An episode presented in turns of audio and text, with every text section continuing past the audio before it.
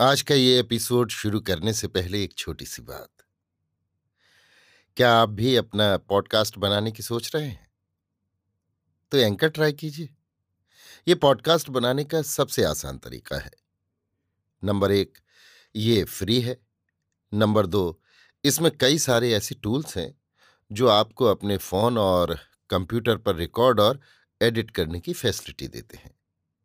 Number तीन आप अपने पॉडकास्ट को डिस्ट्रीब्यूट भी कर सकते हैं, जिससे इसे स्पॉटिफाई और दूसरे प्लेटफॉर्म पर सुना जा सके। तो डाउनलोड कीजिए फ्री एंकर ऐप या विज़िट कीजिए एंकर डॉट एफ़ पर अपना पॉडकास्ट स्टार्ट करने के लिए। ये तो थी एक छोटी सी जानकारी, और अब शुरू करते हैं एपिसोड का सिलसिला। तो आज के एपिसोड में। लीजिए सुनिए। आचार्य चतुर्सेन शास्त्री के लिखे उपन्यास, वयम रक्षा महा का भाग एक सौ अठारह रथीन्द्र वध, मेरी यानी समीर गोस्वामी की आवाज़ में। अगम सहस्त्र सहस्त्र सुभट रक्षित, निकुंभलाई यज्ञागार में रथीन्द्र इंद्रजीत कुशासन पर अकेला बैठा था। रक्त कौशई और यज्ञोपवीत पहने भाल पर रक्त चंदन का लेप, कंठ में जपा पुष्प की माला। धूपदानों में गंध द्रव्य जल रहे थे। एक सहस्त्र घृत के दीपक जल रहे थे। नीलोत्पलों का ढेर लगा था। स्वर्ण घटों में समुद्र जल भरा था। सम्मुख स्वर्ण घट था। रत्न पात्रों में पूजा सामग्री थी। रथीन्द्र निमीलित नेत्र वेद मंत्र पाठ कर आहुति दे रहा था। व्याघ्र जैसे गौशाला में प्रविष्ट होता है, उसी भांति बलि सौमित्र ने झपटते हुए विकराल देवदत्त खड्ग कोश से खींच रथीन्द्र को ललकारा। ललकार तथा शस्त्रों की झंझनाहट सुन रथीन्द्र मेघनाद ने चौकन्ने होकर नेत्र खोल सौमित्र की सौम्य मूर्ति को देखा। उसने समझा, प्रसन्न हो भगवान वैश्वानर ने ही प्रत्यक्ष दर्शन देने का अनुग्रह किया है। उसने उठकर दूर ही से भूतल में गिर साष्टांग प्रणाम कर बद्धांजलि हो कहा, देव वैश्वानर, ये दास आपकी आराधना कर रहा है। क्या इसीलिए आपने इस रूप में प्रकट होकर दास पर अनुग्रह किया है? हे देव, मैं आपको प्रणाम करता हूँ। लक्ष्मण ने कहा, सावधान रावणी, मैं वैश्वानर नहीं, तेरा काल सौमित्र हूँ, मैं अभी तेरा वध करता हूँ। मेघनाद ने भयभीत होकर विस्मित नेत्रों से सौमित्र को देखकर कहा, तू सौमित्र मानव है? कह, किस कौशल से तू इस अगम यज्ञागार में घुसा? इसका प्राचीर दुर्लंघ है। असंख्य योद्धा चक्रवली के रूप में चारों ओर शस्त्र पाणी घूम रहे हैं। द्वार पर दुर्जय योद्धाओं का पहरा है। देवों और मानवों में ऐसा कौन वीर जन्मा है, जो अकेला इस रक्षित आगार में आने का साहस कर सके? नहीं नहीं, आप अवश्य ही भगवान वैश्वानर हैं। इस दास को प्रवंचना से मुक्त कर वर दें कि मैं राम का वध कर लंका को निशंक करूँ।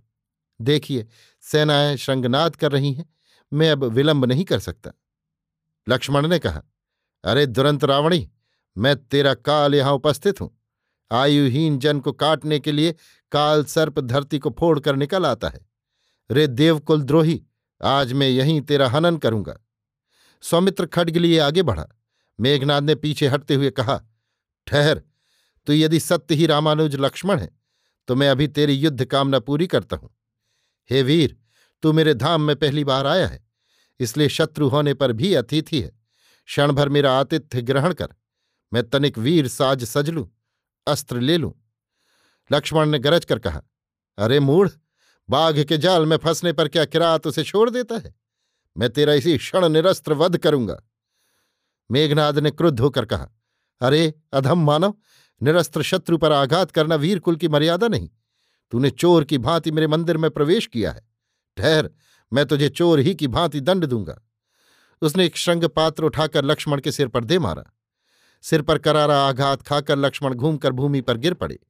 अब मेघनाद उनकी तलवार लेने को झपटा। इसी समय भीम का शूल हाथ में ली विभीषण ने उसका मार्ग रोक लिया। विभीषण को सम्मुख देख रावणी ने क्रोध और घृणा मिश्रित स्वर में कहा, आहा, अब समझा कि रामानुज ने किस कौशल से शत्रुपुरी में प्रवेश किया। तात, आपको धिक्कार है। अरे, महिदेव जगदीश्वर आपका सहोदर महातेज कुंभकर्ण आपका भाई और ये दास आपका भ्रातृपुत्र इंद्र विजयी सो आपने अपने घर का द्वार चोर को दिखाया? क्या कहूँ, आप पितृतुल्य गुरुजन हैं। कृपा करके राह छोड़ दीजिए। मैं शस्त्रागार में जाकर शस्त्र पाणी हो, अभी इस चोर रामानुज को मृत्यु की गोद में सुलाकर लंका के कलंक को दूर करूँगा। विभीषण ने कहा, तेरा अनुरोध वृथा है, मैं राम का अनुगत हूँ। आह, ये आपने क्या कहा? हाय! आप राम के दास? अरे कहाँ आप महाकुल के जन्मधारी और कहाँ अधम राम? ये रामानुज कितना शुद्र है जो निरस्त्र योद्धा पर शस्त्राघात करता है। ये क्या महारथियों की प्रथा है? हटिए, मुझे शस्त्र ले आने दीजिए। मैं देखूँगा इस काल के मुख में आए हतायु रामानुज को अब कौन मेरे हाथ से बचाता है। हटो, द्वार छोड़ो। परंतु विभीषण ने द्वार नहीं छोड़ा। उन्होंने कहा रावण तो अपने कर्म दोष ही से लंका सहित रक्षकुल को डुबो रहा है। मैंने तो धर्माश्रय लिया है। मेघनाद ने गरज कर कहा, तुमने धर्माश्रय लिया है? किस धर्म के मत से तुमने भ्रातृत्व और जातित्व को तिलांजलि दी है? अरे अरे, इसी क्षण हठात सौमित्र ने सावधान हो दिव्य धनुष से बाण वर्षा आरंभ कर दी। मेघनाद के शरीर में बाण छिद छिद कर रक्त की धार बह चली। मेघनाद ने आहत पशु की भांति चीतकार करते हुए कहा, अरे अधम चोर, ठहर ठहर, रे ठहर! उसने यज्ञ पात्र घंटा उठा उठाकर लक्ष्मण पर फेंकने आरंभ किए। लक्ष्मण ने दिव्य धनुष से चौमुखी बाण वर्षा कर मेघनाद के अंग प्रत्यंग को छलनी कर दिया। वो बचने को इधर उधर दौड़ने और चिल्लाने लगा। लक्ष्मण की चतुर्मुख बाण वर्षा से चमत्कृत होकर आर्तनाद करता हुआ मेघनाद बोला, हाय हाय अब मैं ऐसे मरता हूँ जैसे राहु चंद्र को ग्रस लेता है, अथवा जैसे सिंह व्याध के जाल में फंसकर। लक्ष्मण ने उसके दोनों पैरों को झटपट बींध डाला। रथीन्द्र भूमि पर गिरकर छटपटाने लगा। अब लक्ष्मण धनुष छोड़ खड्ग हाथ में ले उस पर पिल पड़े। उन्होंने बारंबार निर्दय आघात करते हुए कहा मर्रे अधम, मर! मर्रे देवों के शत्रु मर! पृथ्वी को अशांत करने वाले मर मर मर! रतीन्द्र रावणी के अंग प्रत्यंग कटकर छिन्न भिन्न हो गए। वो रक्त से लथपथ छटपटाने और लंबी लंबी साँसें लेने लगा। उसने टूटते स्वर में कहा, अरे नराधम पामर, मुझे मृत्यु का शोक नहीं, पर तुझ चोर के आघात से मेरी मृत्यु हुई, इसी की लज्जा है। अरे नराधम, रक्षेंद्र जब सुनकर क्रोध करेंगे तो उनसे तेरी रक्षा कौन करेगा? दानवों और मानवों में कौन ऐसा समर्थ है? वो मृत्यु यातना से हाफने लगा। कुछ रुककर उसने कहा, हे पिता, विदा। हे अम्ब विदा। आपके चरणों से मुझे अपुत्र की विदा। प्रिय सुलोचने, दानव नंदिनी, चारु भाषणी, प्राणाधिके विदा, चिर विदा उसकी आँखों से अश्रुधारा और शरीर से रक्तधारा अविरल बह चली। अंत में उसका सिर गिर गया, नेत्र उलट गए, प्राण पखेरु उड़ गए। विभीषण शूल फेंक रोते हुए उससे लिपट गए। रोते रोते वे कहने लगे अरे पुत्र, राक्षस राज रावण के आशा स्तंभ, मंदोदरी के नयन तारे, सुलोचना प्रमिला के प्राण। तुझे ये क्या हो गया? उठ, वत्स, उठ। मैंने तो तुझे घुटनों पर खिलाया था। अरे एक बार उसी भांति हंसकर बोल, प्रिय, मैं कुलांगार विभीषण तेरा पितृव्य हूँ। मैं अभी द्वार खोलता हूँ, तू शस्त्र लेकर लंका का कलंक दूर कर। हाय हाय राक्षस कुल का सूर्य तो मध्यान्ह ही में अस्त हो गया। अरे वीरमणि, भूतल में क्यों पड़ा है? अरे राक्षस सैन्य जय उल्लास से गरज रही है। श्रृंगी नादी नाद कर रहे हैं। घोड़े भैरवनाद से ही निना रहे हैं। राक्षस सुभट वीर साज सजे तेरी प्रतीक्षा में खड़े हैं।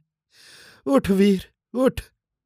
लक्ष्मण ने विभीषण के कंधे पर हाथ धरकर कहा, राक्षसपति, दुख का दमन कीजिए। वृथा शोक से क्या लाभ है? चलिए, अब शीघ्र आर्य राघवेंद्र की सेवा में पहुँच उनकी आशंका दूर करें। उन्होंने गदापति विभीषण को हाथ का सहारा देकर उठाया और गुप्त राह से जैसे आए थे, उसी भांति दोनों वहाँ से पलायन कर गए। अभी आप सुन रहे थे आचार्य चतुर्सेन शास्त्री के लिखे उपन्यास, वयम रक्षा मह का भाग 118 रथीन्द्र वध, मेरी यानी समीर गोस्वामी की आवाज़ में।